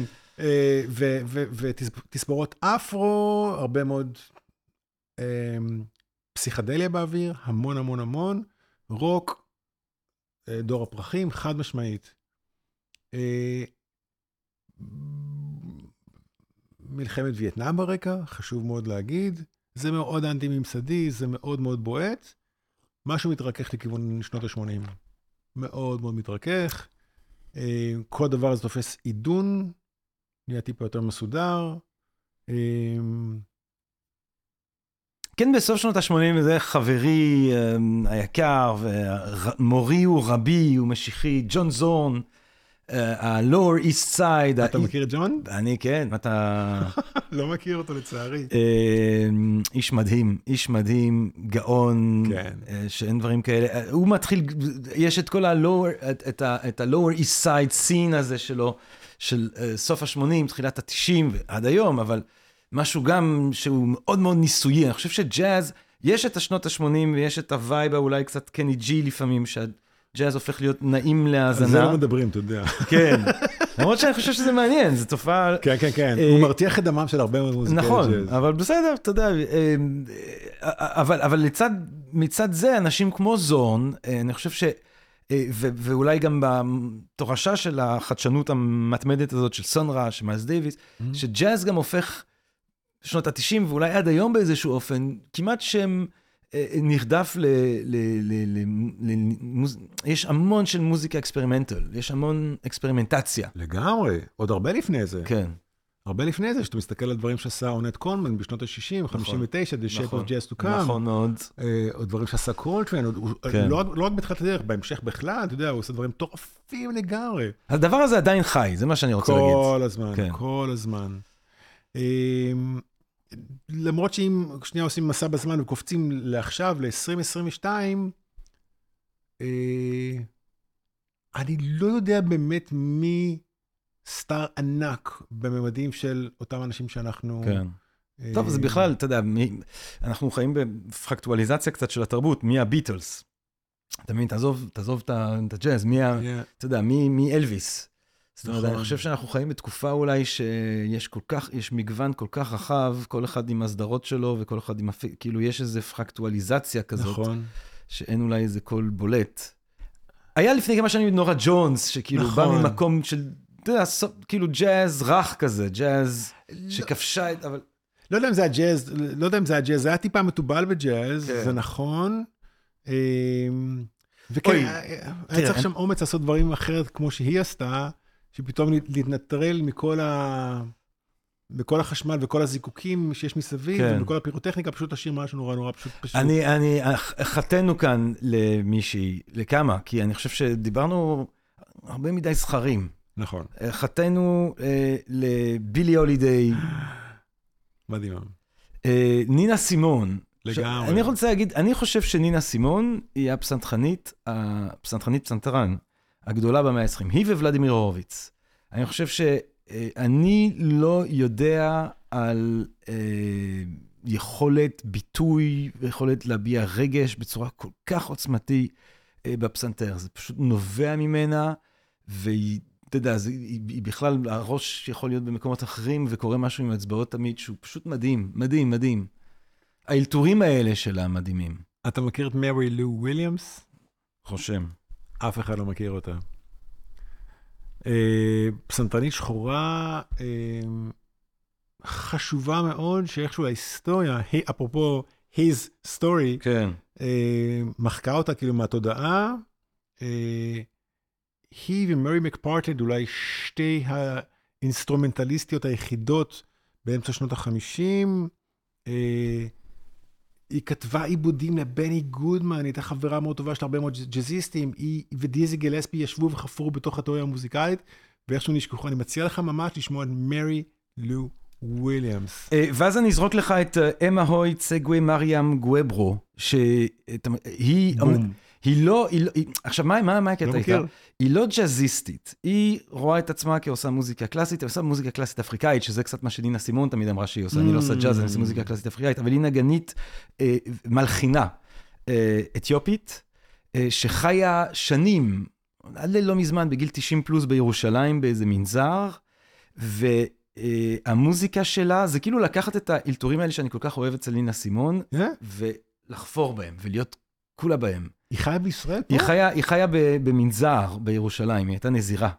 יואו. אמה הוי צגווי מריאם גואברו, אני אשלח לך, ואני גם אומר לקהל הקדוש שלנו, אמה הוי צגווי מריאם גואברו, גאונה, שופן, אני אומר לך, שופן. וואו, לא מכיר. שופן. אז איך הגעת למוזיקה הזאת? אתה יודע, איכשהו החיים, החיים בברכתם הנמשכת, אה, Yeah. הציעו לי את האפשרות הזאת, של להאזין לאמה הוי צגווי מריאם גואברו. אה, ג'אז כדרך חיים, רז יצחקי. אני, אתה, אני יודע שאתה אתה, אתה מחצה על הדבר הזה, אתה רואה בג'אז איזשהו סוג של... בעצם אתה, אפשר לומר שאתה סוג של רב בבית כנסת של הג'אז, אתה כומר בכנסייה של הג'אז, אתה, אתה, אתה כולך שבוי בכת לגמרי. אה, של הג'אז. ג'אז כדרך חיים. אה, יש הקבלה מאוד, הקבלה מאוד מאוד גדולה בין איך שהג'אז מתנהל ובין איך שבני אדם מתנהלים. אני ממש חושב שזה משקף את הדבר הזה. אה, אפרופו השיחה שלנו עכשיו, בני אדם מאלתרים, אנחנו נולדנו, נולדנו לאלתר כל הזמן. אין אדם בעולם, זה לא משנה מי זה יהיה, שיום א' שלו נראה בדיוק כמו יום ב'. אפילו אם השתנה משהו קטן, אפילו אם זה הביסקוויט בצורה מרובעת ולא משולשת, זה עדיין שינוי כלשהו. אנחנו כל הזמן חייבים לאלתר, כל הזמן. אתה יודע, הגעת לחניה, מישהו חסם אותך, אתה חייב לאלתר עכשיו. וכן הלאה וכן הלאה. לא היה אמ, את השוקוצ'ינו שלך בבית קפה, אתה צריך לאלתר, ואלף אלף ואחד דברים. אז ה- הדבר, ואת הדבר הזה אנחנו עושים על בסיס יכולות, כישורים, כלים שיש לנו. אנחנו אף פעם לא לבד בתוך המרחב הזה, וגם ג'אז אף פעם לא לבד בתוך המרחב. והוא כל הזמן משתנה, הוא כל הזמן דינמי. יש איזו אה, התפתחות שאי אפשר לעצור אותה בדבר הזה. אנחנו אף פעם לא מקבלים דברים, הדבר היחידי שמתקבע בג'אז זה הקלטות. ותמיד אומרים לי, תגיד, רגע, אבל עשיתם הופעה כל כך טובה, זה לא מוקלט, זה לא, שו, לא חבל? מחר נעשה הופעה אחרת. אה, יש משהו, יסוד מאוד מאוד, אה, מעבר ליסודות שכבר רמזתי להם, שקשורים לחדשנות בעולם הג'אז, יש משהו מאוד מאוד פלורליסטי. אני חושב שבני אדם, אם מה שמלמד, משהו בג'אז מלמד אותנו על החיים, זה- להיות בן אדם. משום שבג'אז, תחשוב על, תחשוב על המיליה החברתי שלך, או כל אחד מה, מה, מהמאזינים שלנו היום, שכל אחד יעשה שנייה בדק בית ויסתכל על, על המיליה החברתי שלנו. אנחנו בדרך כלל מקיפים את עצמנו באנשים שהם דומים לנו, נכון? אם אתה מנהל, ברור שתיקח מישהו שדומה לך, אף אחד לא יודע להתווכח איתך, you can, get, you can have it your way, אה, ו- והישיבות מסתיימות תוך עשר דקות. אבל, אבל זה לא חדשנות. ובג'אז, כדי ליצור חדשנות, כדי ליצור משהו חדש, אתה צריך אותי לחשוב אחרת ממך. זה גם הקטע, מיילס דיוויס תמיד היה מביא אה, נגנים בני 17-18. נכון. הוא אומר, אתה לא צריך להיות זקן כדי לנגן טוב, ואני חושב שהוא גם תמיד חיפש את מה, ש... מה שהקול החדש הזה יכול להביא. לגמרי, והוא שם, והוא שם גם, יש לו מספיק אומץ ומספיק ביטחון עצמי לשים לידו על הבמה אנשים שחושבים מוזיקלית אחרת לגמרי ממנו. שמע, הוא מנגן עם ג'ון קולטריין, my god, מה למיילס ולג'ון קולטריין? קולטריין מקסימליסט, הוא וירטואוז מטורף, יש לו מלא צלילים, המוח שלו מתפוצץ מרוב סאונדים, ומיילס, שקט, לירי, וזה תמיד ככה, הוא תמיד מנגן עם אנשים, או קולמן, אה, או ויין שורטר, או... אה, לא, לא- מי הפסנתרן שאותו הוא באמת הביא בגיל 17, נו, אגדה? הרבי הנקוק. הרבי הנקוק, בטח. מטורף לגמרי, מטורף לגמרי. כן, והוא צריך ילדים כדי לעשות את המהפכות האלה. אה, והג'אז מלמד אותנו באמת איזשהו סוג של פלורליזם, כי תמיד אף אף פעם לא מבקשים לך להיות משהו אחר שהוא לא אתה, ולהפך אנחנו מקדשים, מקדשים אינדיבידואליזם, אינדיבידואליות, אבל בתוך ההרכב. כזאת, אתה תהיה יצירתי, אני רוצה שתהיה יצירתי, אני רוצה שתכניס את האינפוט שלך, אני לא רוצה שתעשה מה שאני רוצה, חס וחלילה. אני לא אכתוב לך את התווים. אני רק רוצה לדעת שאתה מסוגל אה, אה, להתבטא באופן חופשי על הכלי שלך, ואתה מסוגל לתקשר איתנו, ויש לך המון המון ידע, ויש לך משהו מעניין להגיד. אני בחיים לא אמרתי לאף נגן שניגן איתי מה לנגן. בחיים לא. ברגע שיש הבנה פחות או יותר של מה אנחנו רוצים אחד מהשני, זהו. זה, זה, זה... It's a clean slate, ממש לחלוטין. וזה פותח משהו בהקשבה שלנו, פותח משהו ב, בנכונות וברצון שלנו לקבל אנשים כמו שהם, להיות פתוחים או לס, ל, ל, ל, לשיח הזה. תחשוב, אתה, דיברנו על מיילס, מי שלא יהיה, אתה יודע, אתה עומד בקדמת הבמה ומנגן את הסולו שלך ומציג את השיר, אבל מיילס, חמישית מהזמן, בכלל נמצא, בש... בצ... סליחה, ארבע חמישיות מהזמן בכלל נמצא בצד. הוא ניגן את המגינה, עשה את הסולו שלו, ועכשיו מה? הרבי. אוקיי, מיילס זז הצידה ושומע אותו. ואחר כך רון קארטר מנגן שם אה, סולו. וויין שורטר מנגן שם סולו לפעמים הרבה יותר טוב ממיילס. ההפך מ micro-management, באיזושהי צורה. אתה נותן להם, אה, אתה נותן להם להיות, אתה נותן להם להפציע. כן. אני בטוח שבכל זאת, כאילו, היו לו, אתה יודע, הוא היה יכול להיות לא מבסוט עליך. חד משמעית. גם נינה סימון, אגב, אני כן, פגשתי כן, פעם מישהו שניגן איתה, הוא אמר לי, אה, וואו, היא הייתה קשוחה. אוי, היא ידעה לעמוד על שלה. כן. אבל שוב, באופן, באופן כללי, בג'אז, אני חושב שיש משהו שמאוד משפר את האנשים. אני גם מספר את זה לכל מיני חברות שאני עובד איתן. יש משהו שמאוד משפר את השיח בינינו, משהו מאוד מאוד פתוח, משהו מאוד מאוד uh, מחבק, משהו מזמן uh, אמירה אינדיבידואלית שלא שמעת.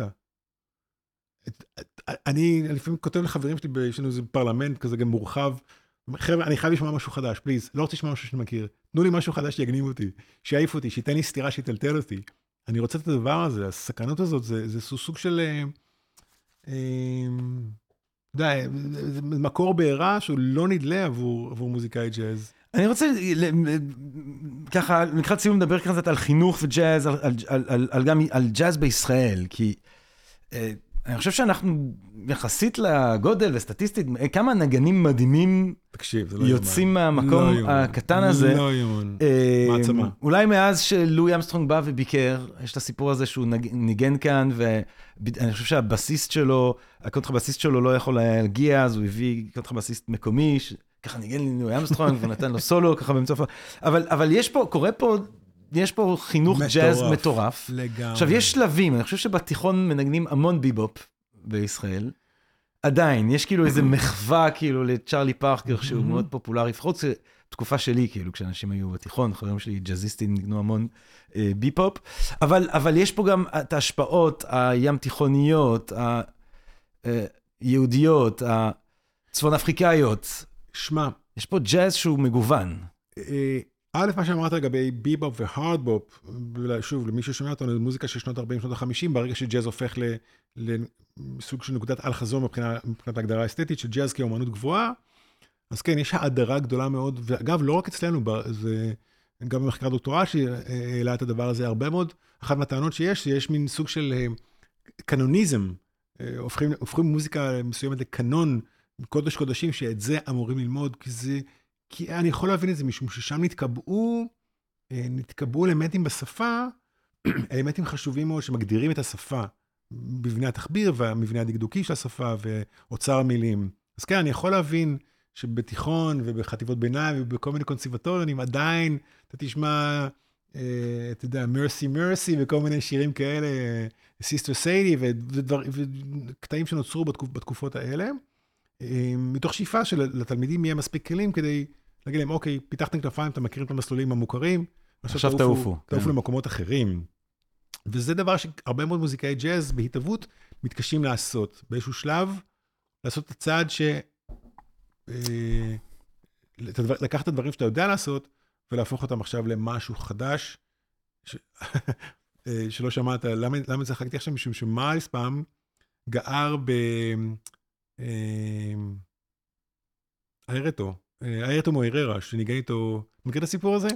בשנות ה-70, מייס לוקח את איירטו מויררה, שהיה בעצם גולם בברזיל, ולנגן איתו כלי הקשה. ובסוף ה... בסוף, בסוף הסשן הראשון שלהם, מייס אומר לו, what the fuck you doing, what you doing? אז אומר לו, לא יודע, ניגעתי איתך, אז הוא אומר לו, Don't bash. כאילו, תפסיק לחוות. ואז הארטו תופס את הראש ואומר, מה, אני, אני ניגנתי כל כך חזק? אני, אני דווקא, הייתי דווקא די קשוב, וכאילו, לא יודע. במופע שבערב למחר, הוא מנגן ממש ממש שקט. ממש ניגש אליו בעצבים אחרי המופע, הוא אומר, what the fuck are you doing? הוא אומר לו, לא יודע, אמרת לי don't bash, אז ניגנתי יותר חלש. אז הוא אומר, no, I meant play something you don't know. Mm. וזאת אמירה מטורפת. תזרוק כל מה שאתה יודע. תנגן משהו חדש, כי אם אתה לא מנגן משהו חדש, אתה לא מפתיע את עצמך, אתה לא מפתיע אותך את עצמך, אז זה משעמם. אתה משעמם, אני משתעמם, הקהל משתעמם, הם לא באו לשמוע דברים שהם מכירים, הם באו לשמוע דברים שהם לא מכירים. אה, ו- וזה אומר גם משהו על הצריכה, על, עלינו כצרכנים מוזיקליים, וסליחה שאני רגע עושה איזה דיטיור, אה, אה, לפני כמה שנים הופיע פה בישראל איבו פוגורליץ', פסנתרן, אני חושב יוגוסלבי, אז התפרקה יוגוסלביה, עטור פרסים, והוא הוא היה אמור לגן, לגן בהיכל התרבות, ערב של שופן וליסט.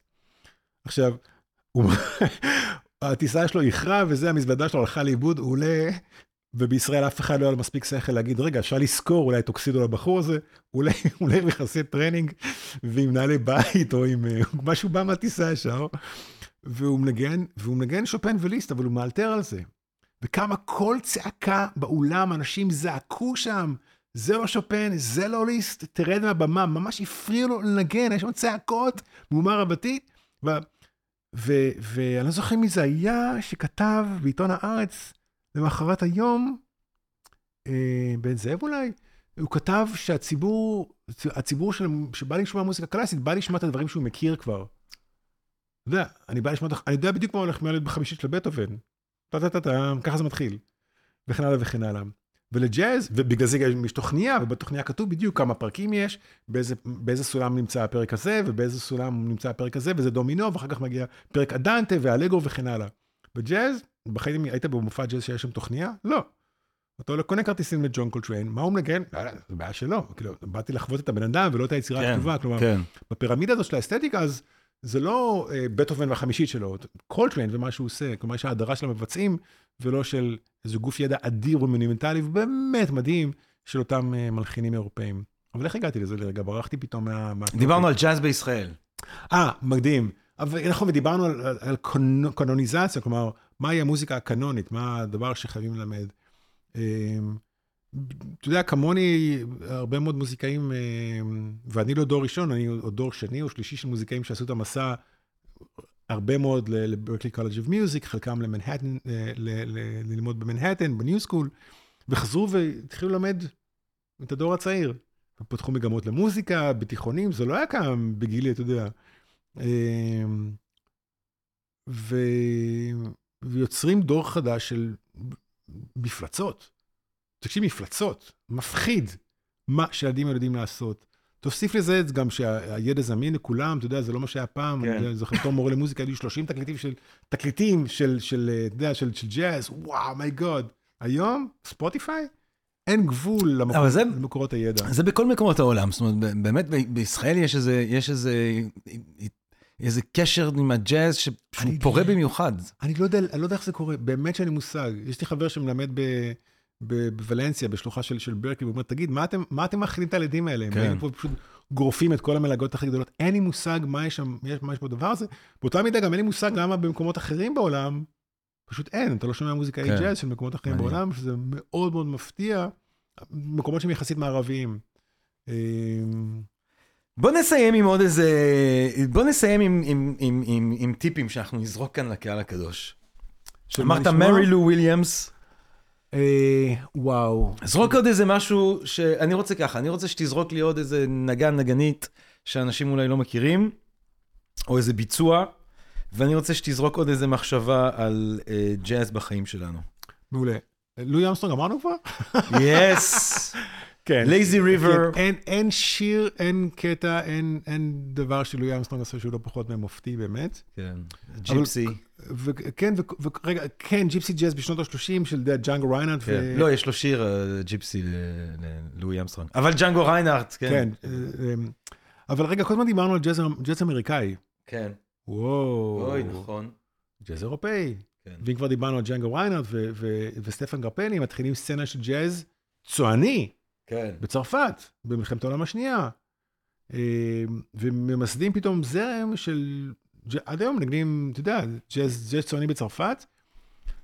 אה, ובצרפת מתחילה גם כן סצנה של ג'אז, זה קורה בזכות ההפצה של הג'אז האמריקאי לשם, בין אם זה תקליטים או הרבה מאוד מוזיקאי ג'אז, בעיקר השחורים, מאוד מאוד אוהבים בצרפת. ברור, כי כן. בצרפת קיבלו אותם. כן. הסתכלו עליהם כאלה אקזוטיים, והתייחסו... לא, התייחסו אליהם גם כאל- כאל אומנים גדולים. כאל בני אדם. ו- ופיקאסו מגיע לזה, וזה כן, מגיע, כן, וכל כן, האליטה כן, כן, המתלהבת כן, מהמוזיקה נכון, שלך, נכון. בטח. נכון, ז'אן פול סארטר ו... ו- אמ, ו- טוץ טילמנס, אם כבר אנחנו, זה אני בלגי. אה, כן. המנגן, אה, טוץ היה- נגן שהוא ניגן מפוחית. כן. אתה מכיר אותו בתור נגן מפוחית? מדהים. והוא גם יודע לשרוק סולואים שלו, תשמע קטע שנקרא בלוזט. אה, וואלה, לא. יפהפה. לא ידעתי שהוא שורק. מדהים, מדהים. אז ג'אז אירופאי, אז ובהתחלה האירופאים מתחילים לחקות את, את האמריקאים, חד משמעית. כלומר, הג'אז האירופאי הראשון, מרטיאל סולל וכן הלאה, נשמע כמו, כמו ג'אז אמריקאי, אבל לאט לאט מתחילה פתאום איזו סצנה של ג'אז, בעיקר סביב ECM ומיינפרד אייכר, שהוא אה, מפיק מוזיקלי שמחפש אסתטיקה אחרת. ופתאום מוצאים ג'אז שמתפתח, you're gonna be surprised, בסקנדינביה, ב... בנורבגיה, בשוודיה, אה... יאנג ארברק.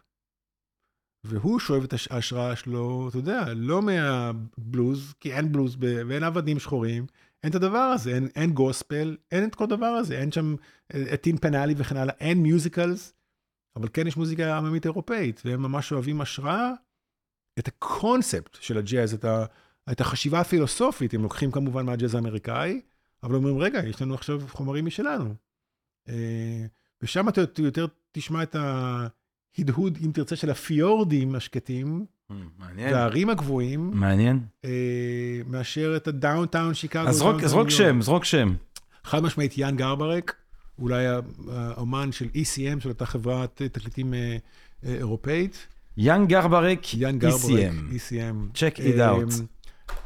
אנחנו תמיד חושבים, אנחנו, אוקיי, אז, אז דיברנו על סקנדינביה, אה, תומאס שטנקו, אה, פולני. פולני זה לא רק גפילטה פיש ולשבת בחושך כשכולם הולכים לבלות, אבל למשל תומאס שטנקו, אה, חצוצרן מדהים שהלך לעולמו לא מזמן, עם השלישייה של אה, מרצ'ין ושילבסקי, שהיה עכשיו בפסטיבל הג'אז הפולני בישראל. וואלה, אז כן, יש גם ג'אז פולני משובח. מעניין. לפתוח את הראש. ג'אז איטלקי, אנריקו פירנונצי, בלה איטליה, איך שהוא מנגן לא יאומן. אז אנריקו פירנונצי זו עוד המלצה גדולה. אה, בלגיה, צרפת, אה, מישל פטרוציאני, כן, מכיר? כן, בטח. פסנתרן אדיר, כן. עם מבנה גוף קטן מאוד, הוא כן. סבל מ... אה, אה, אני חושב שקראו לזה פרכת, אה, כן. המון המון שברים בגוף, הוא אף פעם לא גדל, אבל איזה לב היה לבן אדם הזה, כן. מישל פטרוציאני. מי עוד? ביקר בארץ. תן לנו, תן לנו רז לסיום, תן לנו עוד איזה מחשבה על, על, על, על ג'אז ב, ביום-יום. כשאתה ככה חי את חייך אה, בעולם הזה, ופתאום אתה אומר, זה ג'אז.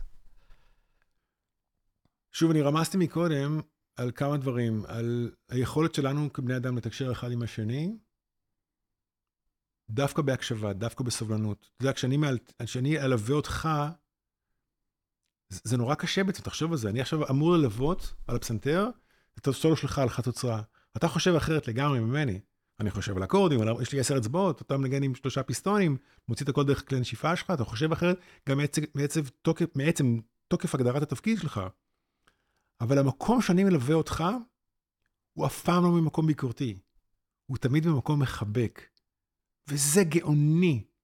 אני לא אגיד לך, תנגן ככה, לא, לא, אתה צריך לחשוב על זה אחרת. אני אף פעם לא אתקן אותך בזמן שאתה עושה סולו. וזו הדרך היחידה להרכב ג'אז לעבוד.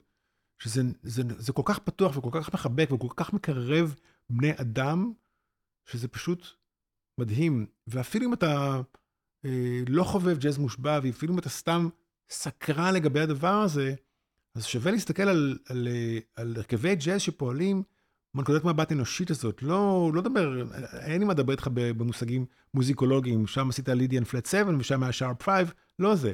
דו, דווקא להסתכל על הדינמיקה בין אנשים ולראות את האינטראקציה ברמה של ההוויה, הוויה שלהם על הבמה, ואיך שהם חיים ואיך שהם מסתדרים אחד עם השני, וזה שהם נותנים מקום לכל אחד ב, ב, על הבמה הזאת, וזה לא מאיים על אף אחד ממני, על אף אחד מהחברים שלנו בהרכב, אם אתה לוקח סולו, ואחר כך אני לוקח סולו, זה לא מערער על, התפקיד שלך ועל המקום שלך. משהו מאוד מאוד מקבל, מאוד מכיל, מאוד אה, מחבק. אה, כן, לגמרי, בוא נהיה יותר ו... ככה. בוא נהיה יותר ככה כשאנחנו מתקשרים, כאילו. ועוד מילה קטנה ברשותך, אה, כשאני פוגש אנשים, אתה יודע, אני מסתכל לספר את הסיפור הזה, כשאני פוגש אנשים, אני מקבל, בפעם הראשונה אני מקבל את אותה תגובה, היא מחולקת לשני חלקים. ולחיצת יד אימתנית, ואומרים, וואו, ג'אז נשמע ממש ממש מעניין, ואז פתאום, הבן אדם השני אומר לי, אני לא אוהב ג'אז, כאילו, תתרחק לי מהפלייליסט, וכשמישהו אומר, אני לא אוהב ג'אז, זה כמו שהוא מגיד, אני לא אוהב אוכל. כן. איזה אוכל אתה לא אוהב? תנסה, תנסו, יש הרבה אוכל. כן, כי יש כל כך הרבה, אתה יודע, מהרגע שהתעשייה הפסיקה את התמיכה שלה בג'אז, והג'אז, החל מהביבופ וההארדבופ, יש כל כך הרבה סגנונות. אתה יודע, אמרת ג'אז ישראלי, ויש ג'אז פולני, ויש ג'אז איטלקי, וג'אז סקנדינבי, ויש הכרת לי עכשיו, אני רץ הביתה לשמוע את הג'אז האתיופי. אני לא, לא רוצה להגיד, טוב, הג'אז האתיופי הוא מדהים, כן. אבל היא, אה, אה, היא לא בדיוק ג'אז, היא מוזיקה קלאסית אתיופית, אה, אוקיי. ש, ש, אבל כדאי להכיר אותה. יש, אתה פשוט שומע את, את המקורות הדומים. בין הג'אז לבין אמהוי צגווי מריאם גווברו. אתה כל כך נהנה להגיד את השם שלו. לא, זה שם יפה, לא, אבל אני, אני צועק את השם הזה, כי זה מתנה מאלוהים לכל מי שישמע את זה, באמת. אני הולך לשמוע את זה הערב. גבירותיי ורבותיי, דוקטור רז יצחקי. ג'אז, דוקטור לג'אז, כולו ג'אז, חייב ג'אז, האיש הזה ג'אז, ג'יזזת לנו כאן את הפודקאסט, דוקטור רז יצחקי, כיף גדול שהיית כאן איתנו. תודה רבה. אה, כיף גדול, תודה רבה שבאת ובנדיבות הזאת אה, ובביבופ אה, נתת לנו ושיתפת אותנו באמת מהידע האדיר הזה שלך. הספר הוא...